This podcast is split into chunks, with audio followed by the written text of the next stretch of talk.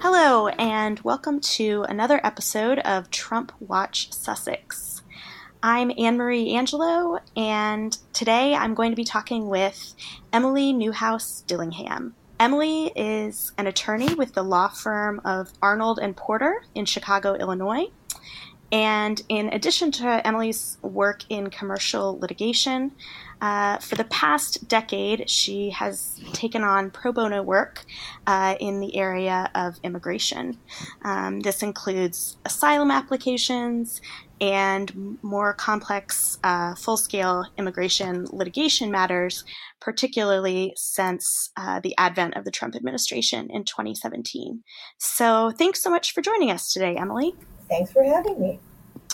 So we're going to be talking today about the travel ban, which has also been called the Muslim ban, undertaken by Donald Trump and the Trump administration.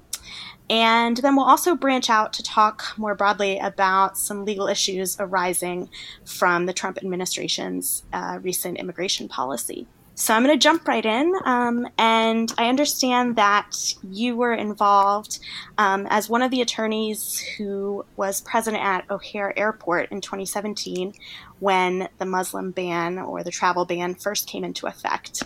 And I was wondering if you could tell us a little bit about your work there. Sure. So in the days leading up to the issuance of the very first travel ban, there were rumblings that it was going to happen. And so lawyers in sort of a grassroots effort around the city, and as it turns out, around the nation, started emailing each other, figuring out what could be done if this did in fact happen. And ultimately, someone put together a list of hundreds of emails of lawyers who were willing to, I guess, spring into action if this did actually happen. So the ban came down on a Saturday. I got an email that afternoon and was in my car within an hour or so, getting myself to the airport to see what could be done. And it was sort of an astounding response. Hundreds of lawyers showed up in addition to the thousands of other people who were there just to protest. But lawyers mobilized like nothing I've ever seen before. People showed up with laptops, with printers, with mobile devices, with, you know, sort of mobile Wi-Fi options, so that we could start interviewing people, so that we could start filing court pleadings if need be, which in fact turned out to be the case. And so there was a lot of actual on-the-ground, immediate legal work that went on. And then as we realized this was going to need to be a long-term sustainable effort, we had to build some infrastructure. So we had to have a website and a way for all of us to contact each other. We realized we needed a way to track people who were coming in on flights who were likely to be detained, but that information had to be protected. So we ended up having organizations who donated encrypted software where we could track people's flights without having that information released to the public. And a lot of it ended up being so organizing that to make sure that the table was at the O'Hare Airport was staffed 24 hours a day, but also that we had the right people in place to do the work. So we needed lawyers on the ground to do drafting, to do basic counseling of people coming through. We needed translators, and we needed translators who spoke multiple languages. We needed lawyers with not just general interest in the process, but also with, you know, specific immigration training, who knew how to handle this. And all of that had to mobilize pretty quickly. And so I was there the first day and then ended up becoming a shift leader after that, and was there quite a few times in the months that followed. And you say in the months that followed. So I understand that obviously a number of lawyers showed up in the immediate aftermath. But can you explain sort of what happened in the ensuing months? Were people still traveling with expectations or hopes of getting into the United States, or did you see people, fewer and fewer people coming? So a little bit of both. People did continue to travel. Obviously, when the first ban was released, there were people who were quite literally in the air, who were turned away when they landed. People who were coming from one of the countries lifted in the ban who didn't know whether they'd be able to enter the country or not. Once legal challenges to the first ban took place, the administration, rather than putting up a legal fight, withdrew the first ban, issued the second ban. It suffered from most, if not all, of the same flaws as the first ban, which is ultimately what courts held.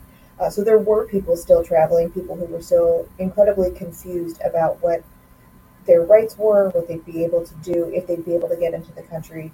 And there was also a lot of misinformation being spread to government employees who were responsible for implementing the ban. So customs agents, TSA agents, weren't implementing things uniformly.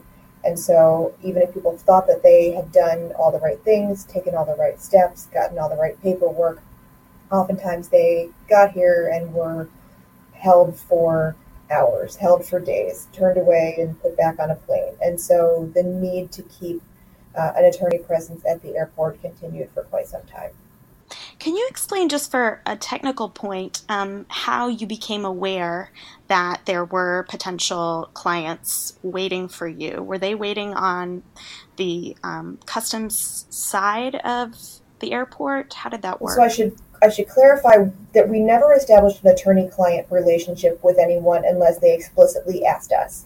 So we were there to provide general advice. But unless someone entered into an actual, engagement agreement with someone, we weren't actually their attorneys.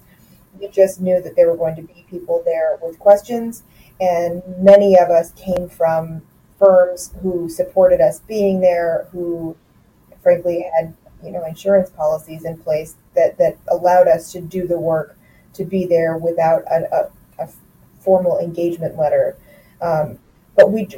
Frankly, we knew that there were going to be people coming from these countries because flights from those countries come to Chicago each and every day, multiple times a day. Many of these countries have large immigrant populations within the Chicagoland area. And so we knew it was likely, if not definite, that we were going to encounter these people and that they were going to need help. And as we know, the executive orders have received a number of legal challenges since Trump has signed each of the three orders. And I was just wondering if you could tell us a little bit about the cases that you've been involved with that have challenged these executive orders. Yeah, absolutely. So my firm actually ended up filing two suits that we ran in parallel, both in the D.C. District Court. So that's the trial court level within the federal court system, and we were within the District of Columbia. And we challenged travel ban.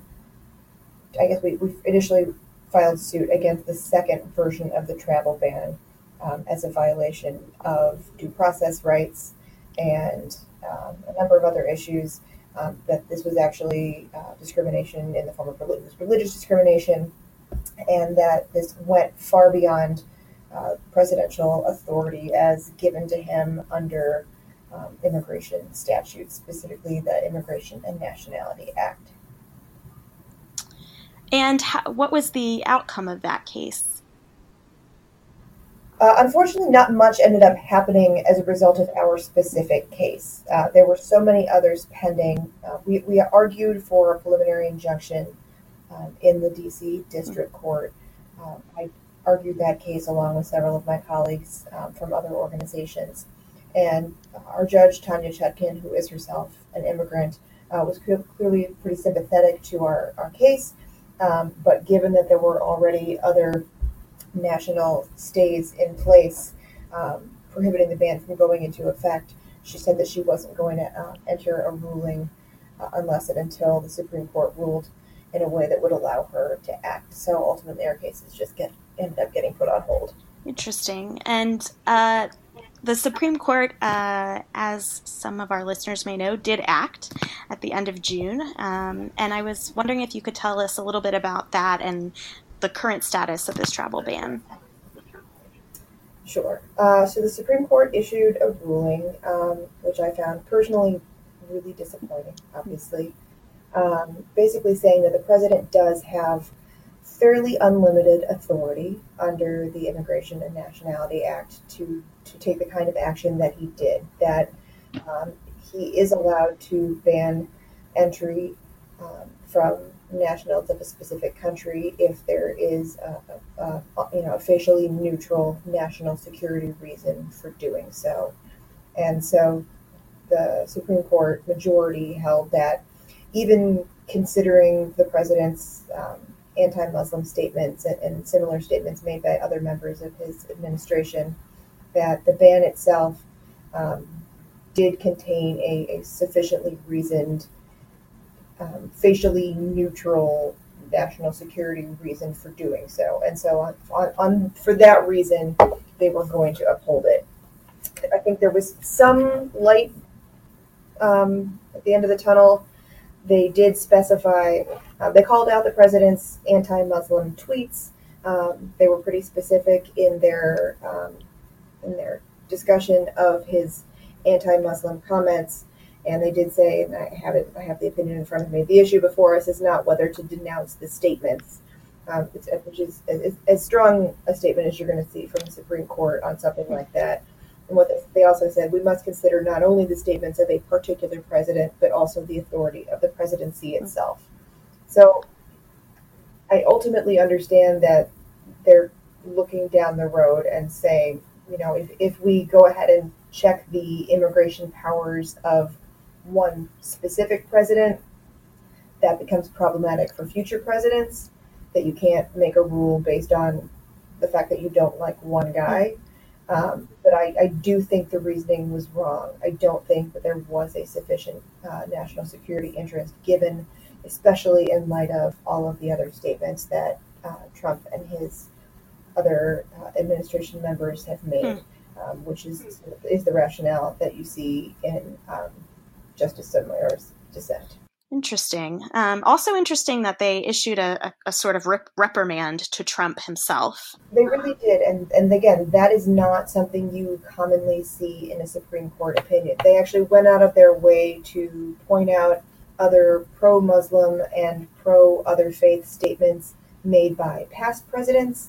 And they discussed that the appropriate use of immigration authority by past presidents, including GW, and the fact that they singled out our current president, not by name, but by statement, is a pretty strong rebuke. That really suggests that in terms of the kind of history of the Arab presence and the Muslim presence in the United States, that we've really hit a turning point in terms of official policy if the Supreme Court itself is choosing to use a landmark case as a way of rebuking the current president and kind of calling up that history. I hope that's right. And I certainly hope that, given that we have a conservative majority on the court right now, that's not likely to change.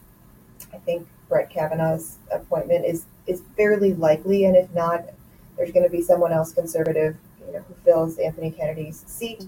And so we're going to have a conservative majority for the foreseeable future, but I'm hopeful, given some of the language in this opinion, that this isn't the kind of conservative that we're seeing as Trump's voter base, that this is more of a reasonable conservative viewpoint, and that maybe we actually have turned a corner on some of these issues. Thanks for that. And as regards the kinds of questions that you all raised in your case, having to do with freedom of religion and the constitutionality of that, do you know whether any of that has really come into play in terms of the Supreme Court case? It really didn't get into that much of that. The opinion certainly did touch on whether these statements were sufficient to demonstrate anti-Muslim animus. But ultimately, that wasn't really the focus of the court's opinion. It was, again, the focus of Justice Sotomayor's dissent, and it's touched on in Justice Breyer's dissent as well. But it wasn't really the focus. Very interesting. An interesting look at exactly what the implications are, I suppose, for this law, and the fact that national security is still a matter of huge importance some sort of 17 years after September 11th, which many people kind of think of as a new wave in terms of national security concerns in the U.S. I'd like to move on now to think a little bit about the bigger picture of Trump's immigration policy, and in addition to this Muslim travel ban, where we're headed, and some of the legal challenges that Trump might be facing with regard to his immigration policy. And I understand that you're involved in a couple of other cases, Emily, and I was just wondering if you could tell us a bit about each of those and where they're at right now. So, and hopefully our listeners can follow along and learn a bit more after our interview. Sure, I'd be happy to. So obviously, the Trump administration's immigration policies have only gotten worse since the travel ban. It's hard to believe that all of this has happened in such a short time. But there are several things going on.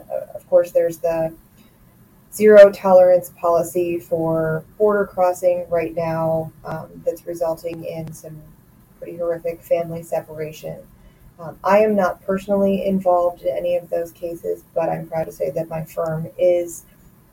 Tragically, there was an infant who died 2 weeks after being released from one of the detention facilities, we believe as a result of inadequate medical care in that facility. So we brought suit against the government for that. Can you explain what's meant by zero tolerance? Yes, sure. So let me back up a little bit. During the Obama administration and previous administrations, if you came across the border illegally, you weren't always simply turned back. And I shouldn't even say that. You weren't arrested.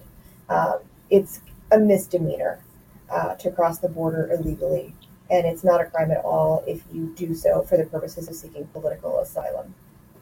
And so under previous administrations, when people crossed the border illegally, they were potentially put into criminal proceedings. But given that it was a misdemeanor, sometimes they weren't, and they certainly weren't generally taken into custody by the government, and they in most cases certainly weren't separated from their children or from their parents. Under Jeff Sessions, there's now this zero tolerance policy that if you are found to have crossed the border illegally, again, even though doing so is just a misdemeanor, you are immediately taken into custody and put into criminal and deportation proceedings. Okay. It's an incredible waste of resources when you think about someone who might get a speeding ticket. It's the same level of crime. We don't take those people and immediately, without any sort of due process, throw them in a jail cell. We don't separate them from their families. We don't take their children hundreds, if not thousands of miles away. We don't prohibit them from talking to each other. A significant escalation of their power and their use of that power to hope to, keep people from wanting to travel to the U.S. Exactly. And of course, there's also been a significant change under Jeff Sessions as to what constitutes grounds for political asylum. Fleeing domestic violence in your home country is no longer a valid ground for seeking political asylum. That's a drastic change. Fleeing gang violence is no longer considered grounds for political asylum. And when you think about what the Trump administration has said about members of M13 in Mexico and the terms they've used to describe human beings, to then say that there are people who are incredibly violent, but you can't flee from them, that's not grounds for seeking asylum. And then if you come into the country, we're going to put you in criminal proceedings and send you back. It sort of boggles the mind. So I'm very proud to say that my firm has taken on some work in relation to all of that. There's a lot of incredible and important work to be done. And then there are other policies that were still challenging. Most people still recall, because it was in fact only 10 months ago, the rescission of DACA for Dreamers, children who were brought to the United States at a very young age, who have never really known another country as their home, who are now at risk of being deported, even though they have been granted legal status. So many people challenged in the federal court system, the DACA rescission. Those cases were sort of consolidated into three different places: California, New York, and Maryland.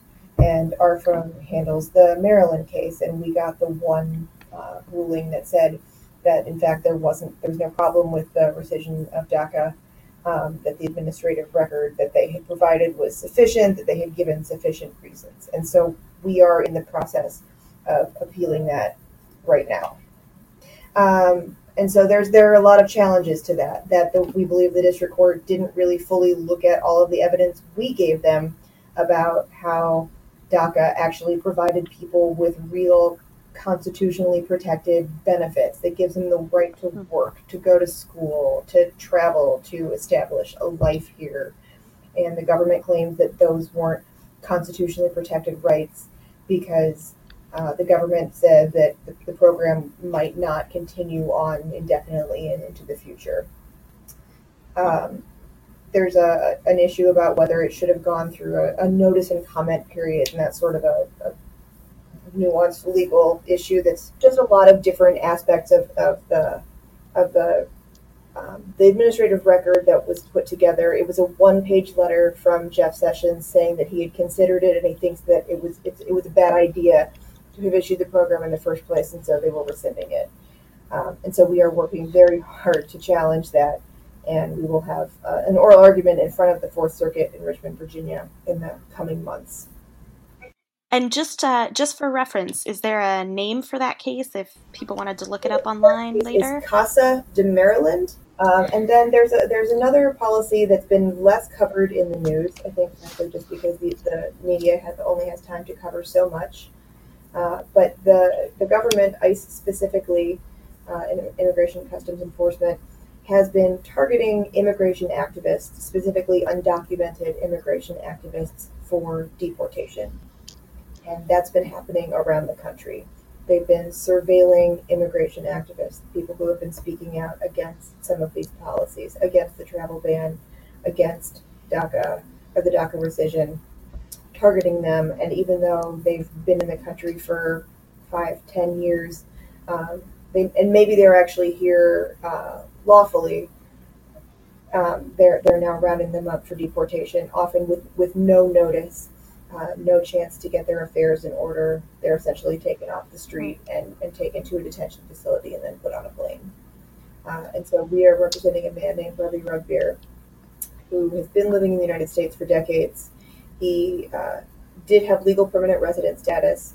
He lost that as a result of a lot of incidents that I won't get into now, but was granted an administrative stay of removal by the federal government back in 2007, which said, we know you technically are eligible to be deported. We know that you are a community leader. We know that you have a U.S. citizen wife and daughter. We know you're not only not a threat to the community, but in fact, you're an asset to the community. And so we're going to allow you to stay. So we're issuing you a stay of your removal. And the government then renewed that 3 separate times. So Mr. Ragbir had been here lawfully, even though he had lost his legal permanent resident status. He had been here lawfully since 2007. And then part of his advocacy process, part of his activist process, was to bring people with him to his immigration check-ins once the Trump administration took over, partly for support, partly to bear witness to what was going on. And once he started doing that, once he started organizing rallies in relation to some of his immigration appointments, that is when I stepped in, started surveilling his house, and ultimately did swoop in one night and told him that even though he had this stay of removal in place, that they were going to exercise their discretion and go ahead and have him deported. Lawyers, including our team, acted very quickly. We have a stay in place. The government argues that, again, the same statute, the Immigration and Nationality Act, precludes courts from even reviewing this, that this is an executive branch issue, that they can do whatever they want if someone is eligible to be deported, and that courts can't courts can't review that. And our position is everyone has constitutional rights. Everyone has First Amendment rights. And if it hadn't been for his speaking out about Trump administration immigration policies, they wouldn't have come for him. They wouldn't have surveilled him and his family, and they wouldn't have exercised their ability to remove him. And so we have a First Amendment claim pending now with the Second Circuit. Great. It's to me, it sounds like a sort of challenge between separation of powers and the executive branch claiming that it is separate, and, you know, a classic sort of separation between that and checks and balances. Yeah, that's exactly what it is. And again, right, I mean, the crux of their argument is this is an executive branch power. We have authority to do this. This isn't something the courts have the power to review. But if you get into arguments of constitutional violations and due process violations, then that does become something that's reviewable by a court. And that's certainly not an area where a court wants to be told there's nothing they can do. That's certainly our hope here, is that the court will say that if we don't act, then we're going down a very slippery slope of allowing the government to chill speech, to intimidate people into staying quiet by threatening some pretty horrific action. And at this point, it's what we've seen is related to the immigration context.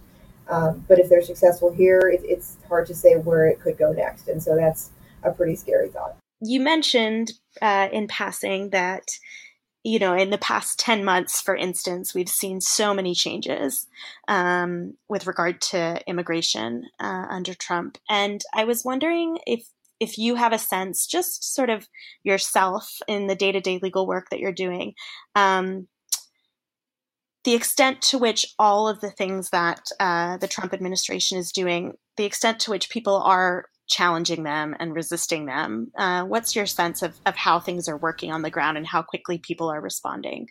It's been incredible to me to see how fast people are responding to make sure each and every one of these decisions and actions by the Trump administration is being challenged. I've never in my life, and likely never will again, consider myself a first responder, right? I don't know how to stitch someone up. I don't know how to stop someone from bleeding. But I had, you know, there are lawyers out there with skills who know how to fight this and who mobilized in just an incredible way and on an incredible scale. And so for every case that our firm has, there are hundreds of others being handled by incredible organizations, by nonprofits, by other firms, you know, across the board, and it's been pretty uplifting to see that. Well, that's I think a good note for us to close out on.